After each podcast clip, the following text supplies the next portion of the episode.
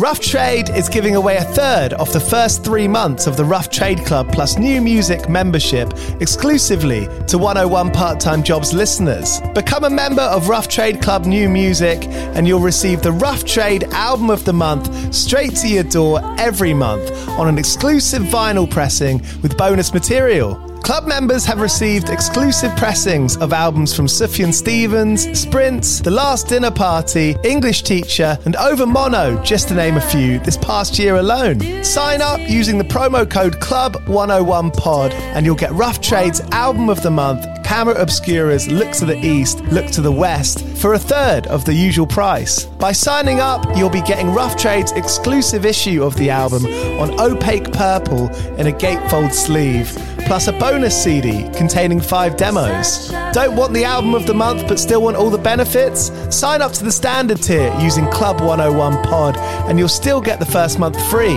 You'll also get free shipping on all orders, 10% off at the bar and on secondhand vinyl in store, and exclusive access to sold out Rough Trade events. So don't hang around. Head to roughtrade.com slash club and sign up with the code CLUB101POD.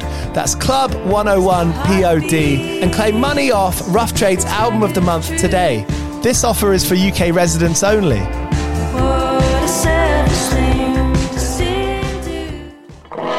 Do you play in bands? I did for the longest time.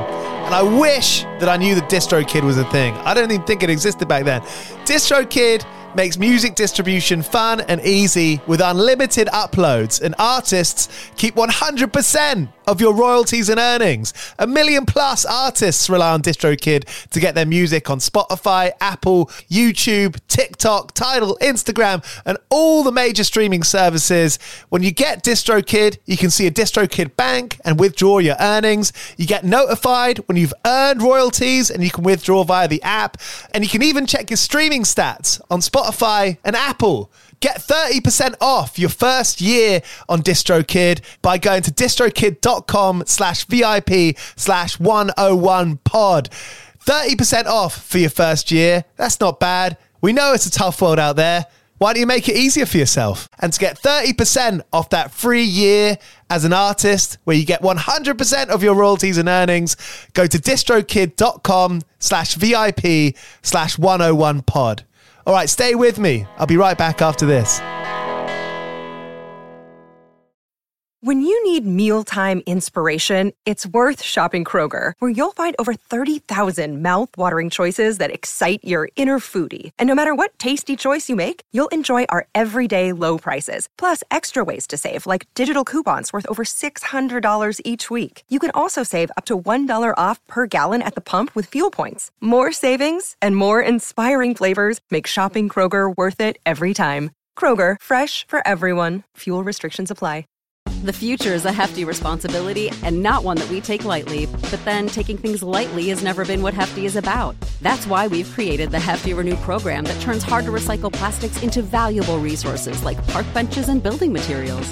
To participate, simply fill up an orange Hefty Renew bag with accepted items, tie it up, and drop it in with your regular recycling. That's it. It's that easy. It's time to rethink recycling with Renew. Particular valued resources may vary by geography. More info available at heftyrenew.com. Hello and welcome to episode 7 of 101 Part Time Jobs, the podcast where I speak exclusively to musicians, comedians, and artists about the jobs they did before they went full time.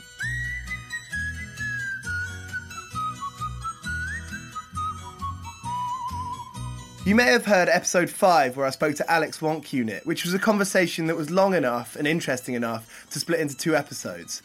So this week we have part 2 of that chat a lot about living in London, getting wasted, and stories from the characters that were the Flying Medallions, his band before Wonk Unit, including one great story about DJing at the Camden Palace, now KOKO. There's actually a great scene in Zadie Smith's Swing Time set around the then Camden Palace, so I had some great visuals of those two worlds colliding, and maybe you will too. Either way, if you haven't read that book, pick it up. It's a great story. Anyway, here's Alex Wonk Unit Part 2 on 101 Part Time Jobs. Signature Brew is the official beer of 101 part time jobs.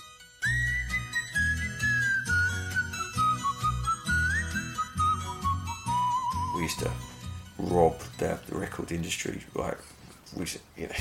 How would he do that? Oh, it was amazing. So me and Christian, we, we formed the Fly Medallions from the postrum, and uh, my job, I, I, I took in, I dealt with product coming in, you know, all the new records that came in to the label, and you know, I allocated them to, um, you know, the various departments, and also to the reps around the country who would take it to Woolworths and try and get, you know, the the, the records into shops. So I knew what could be um, sort of disappeared. So um, we, it was quite amazing. We, I remember they paid me five thousand pounds a year, a fucking year. The pay was shit, yeah. So what we did, there was twelve reps, and in front of everyone's noses, we created a thirteenth rep. Yeah, I remember his name. I, I can probably say his name. Yeah, um, we've created this fictitious rep called Joe Richards, London Colney, which was the Security Corps office, London Colney. Joe Richards. And in fact, what we this fictitious rep wasn't a rep at all. He was our dodgy drug dealer, stroke dodgy wheeler dealer geezer that we'd send product to every fucking day. And uh, How many records are we talking? Like ten records a day? Oh, thousands. Oh, I, right, I, okay. we I we once got into real bad trouble. We I, I once sold ten thousand promo, five thousand um, promos and five thousand promos. Yeah, to these geezer. Now we was this one time we were supposed to have scrapped these records. Yeah, and what would happen if there was a fuck up on any like the white labels or any stuff like that? Records got scrapped. Yeah, a crusher would come in. You know, like a um, you know a, a dustbin lorry. They'd come in, and we would scrap the records. Yeah, but they got the the, the, the labels wrong. So these ten thousand records had to be scrapped, and we was like, "No, fuck that, we're selling these." So, uh, so what we did, we scrapped like thirty boxes of rubbish in front of everyone, and we sent off these records. Yeah, on the understanding they wouldn't leave Europe. Yeah, that was the deal. We'd send them over to the mainland. Yeah, but under no circumstances could they leave Europe. Okay. Because obviously you know, Sure. we don't need ten thousand Yeah, dodgy out. English promos getting to America Yeah, yeah. so we sent them over. I mean, we was earning um, my five thousand pound a year wage. Yeah, we was earning two grand a week. Yeah, I, I like from dodgy records. Like I live, I lived in hotels in, in London.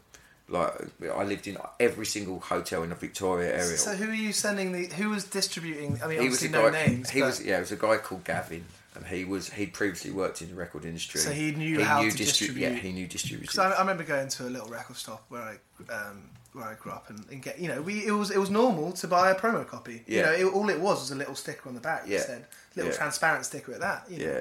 So, so we so we were selling on a big scale. Yeah, about 2,000 2,000 quid a week. Both me and Christian were, were earning, and we was also selling to all the record and tape exchanges. We had an army of younger um, people that would come into the post room, and every night we'd also give them fifty CDs on like Brilliant. CDs albums, Yeah. and they would go, and they would sell those, and they'd get three quid Yeah. three quid a, a fucking CD to a shop, yeah. So every night, so we was, uh, as I say, I, I lived in hotels.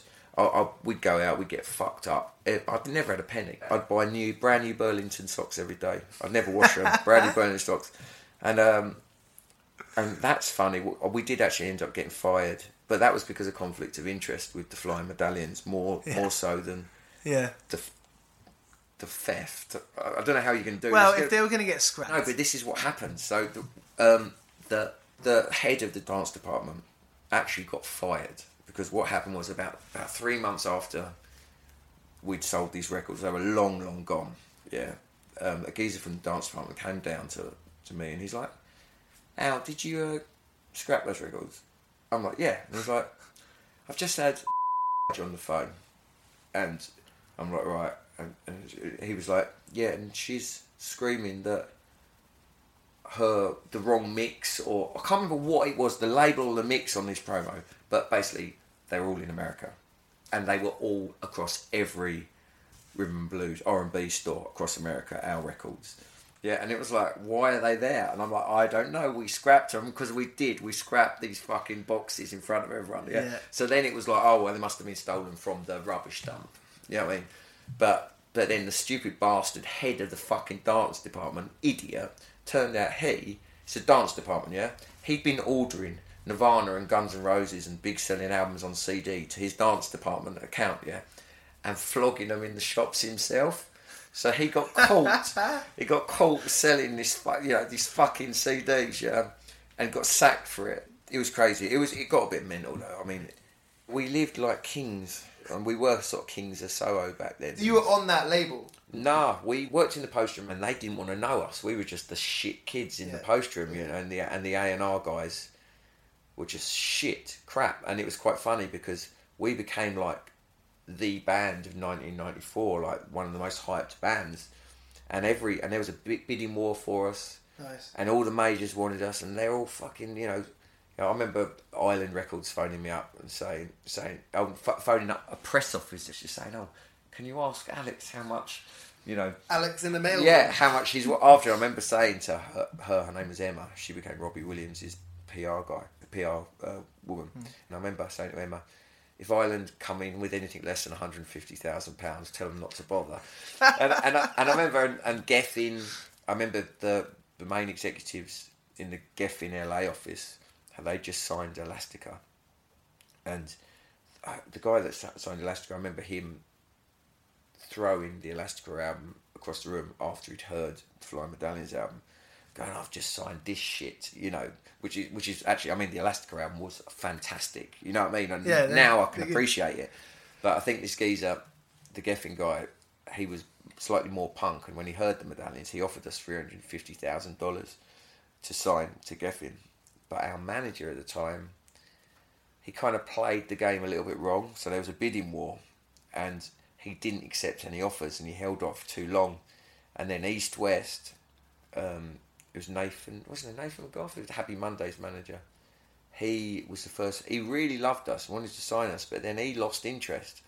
And because a, a mainstream record label, A&R men, are sheep, they know fucking nothing about music, they're sheep. Maybe not, maybe not now. In fact, because the mainstream now is nothing like that, like it was. But in the day, just a pack of sheep that all hung out together they'd find the band they liked, and then they'd all get their fucking, you know, the power of the majors behind them and try and get that band, you know. And um, so Nathan pulled out, and then suddenly, you know, why is Nathan McGough pulled Yeah, out of Flying yeah. Medallions? And then suddenly we're doing dum dum domino effect, and we got nothing. Fuck. Was- Taking out for some nice dinners.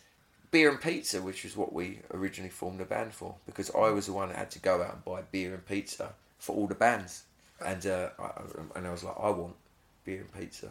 I met Nirvana, yeah, and this is one of my biggest um, regrets because the post room was next to the ballroom, and basically most of the bands were shit, and they never broke anything. So when Nirvana came in, you know, the band, you know, I'd never bothered listening to Nevermind because I just presumed it was another shit signing. And so the band were doing the playback to the Smells Like Teen Spirit video next to the poster room, were the one where they're in the basketball court. And, you know, the band were in there and everyone's excited and all the big wigs there. And the next thing you know, the, the Nirvana boys had come into the post room.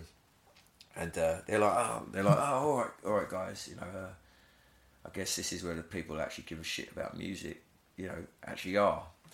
And I was this horrible little punk rock kid, must have been 18, 19. And uh, I looked up and I looked at these, these, there's four of them then. I think Nirvana were a four piece. Pat Smear.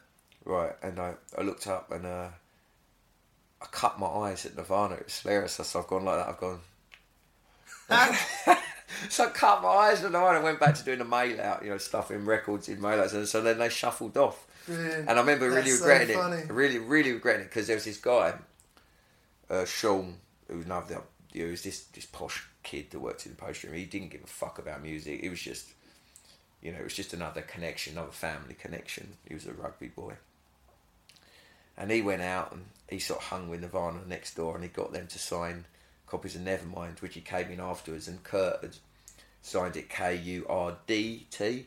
And I remember saying to Sean, like, how, the, f- how do you fucking spell Kurt like that? And Sean's like, you know, to Sean, love Kurt, and all, all that sort of shit. And I sort of regret, and then I actually bothered listening to Nevermind, and it became one of my most played ever albums, and it was a, it was a real regret. But it was, we'd have a lot of, we hung out with loads of people. I remember one time, which was a really funny story.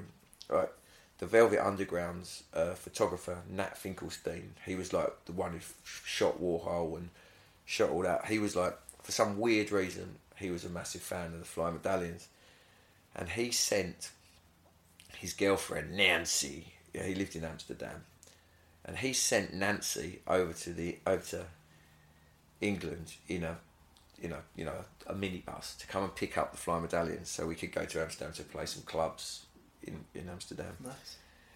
And so this poor woman Nancy came along, and there was two. We had an NME journalist, and there was two of Nancy's friends from Amsterdam that came with us, and so we got in the van, and we, we, we never thought we were out of order. We were just wild, but we didn't think we were doing anything wrong. I remember, always remember. So Nancy picked us up, and we left Central London. We was driving down to Dover to get the ferry or wherever it was to get the ferry to Amsterdam, or wherever the fuck we're going. Yeah. And then we noticed that Nancy, the driver, as she's driving along, we noticed she was crying, yeah, whilst driving. And we're like, what's up with you, Nancy? What's wrong with you, yeah?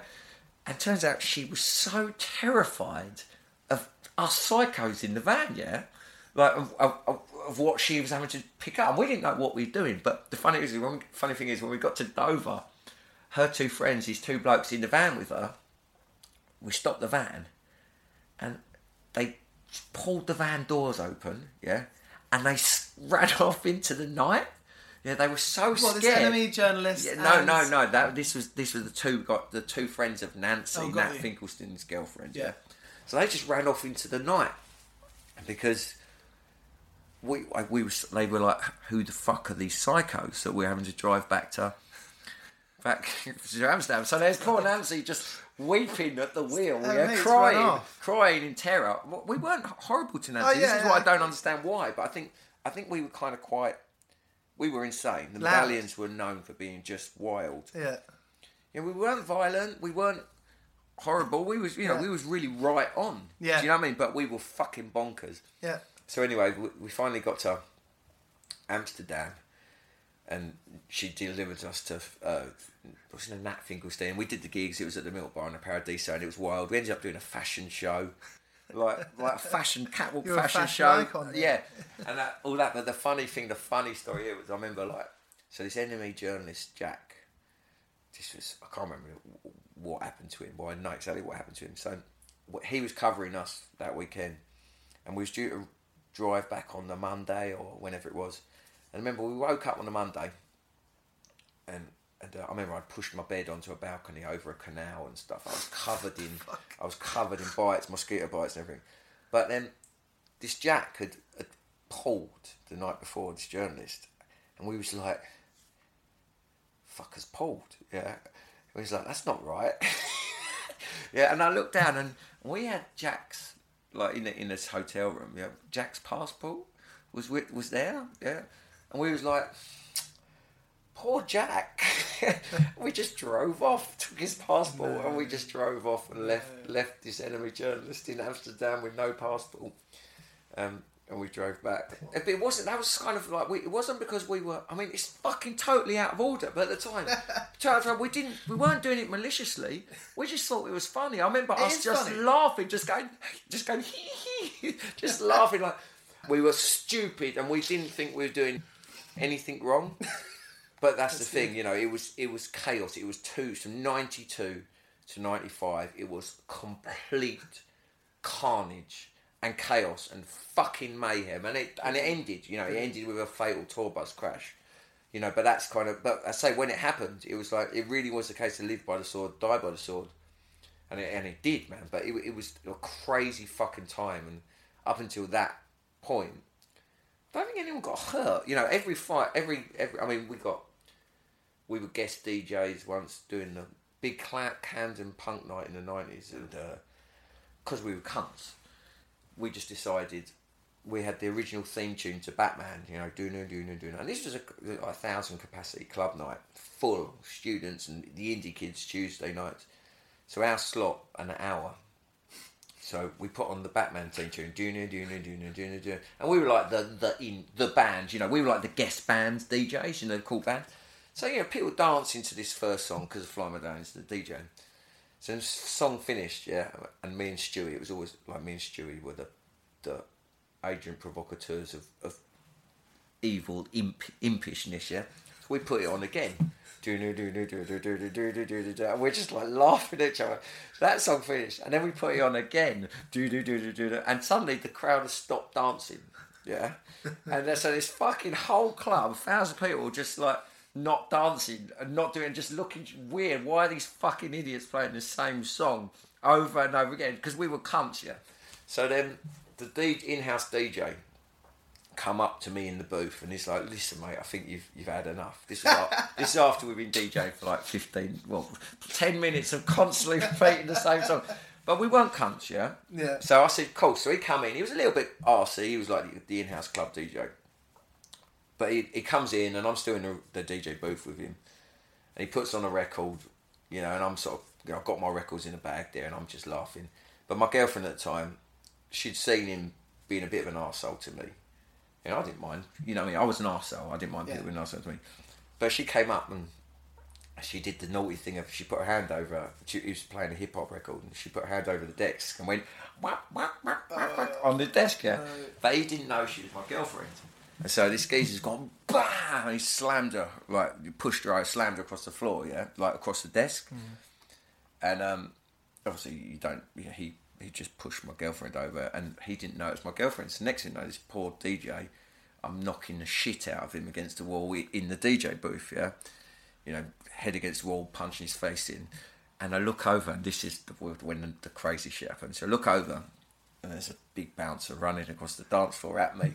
But because we was a, the medallions, we were just a fucking gang. Yeah. Yeah.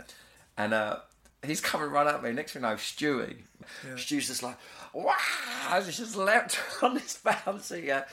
And it's, I'm just like, oh my god, yeah. And suddenly the bouncers are running in, yeah, from all the fucking hand, uh, all angles, and suddenly it's like, wow, like this, yeah.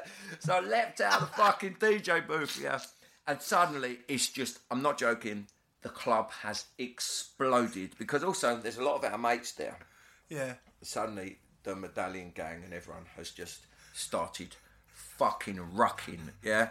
And there is a gigantic, gigantic fight, like, in this dance floor. And again, I remember it now, like, it's slow motion, just no one getting hurt. I just remember going, bam, bam, bam, turning around, bam, bam, and everyone. It was just like everyone standing in the middle of the dance floor, bam, bam.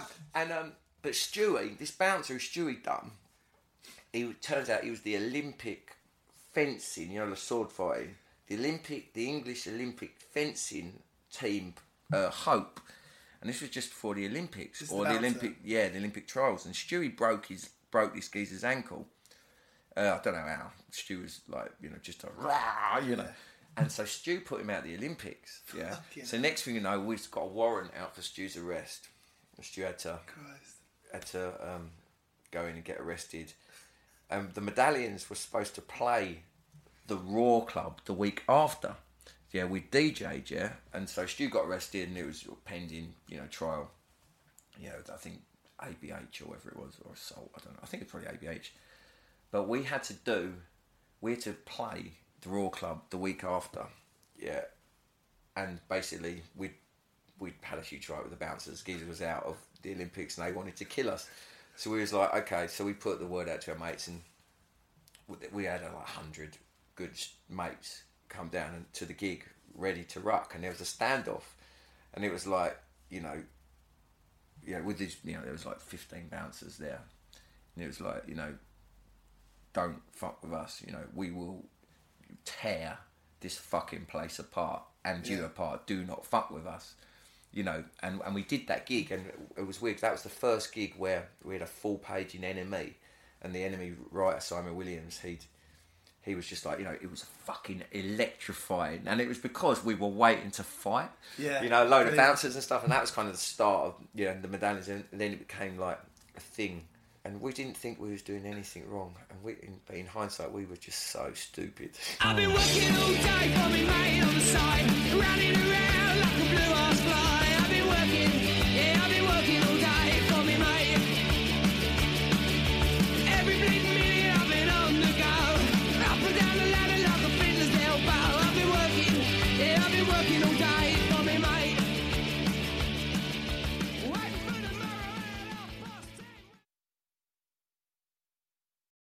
Lucky Land slots, you can get lucky just about anywhere. Dearly beloved, we are gathered here today to. Has anyone seen the bride and groom?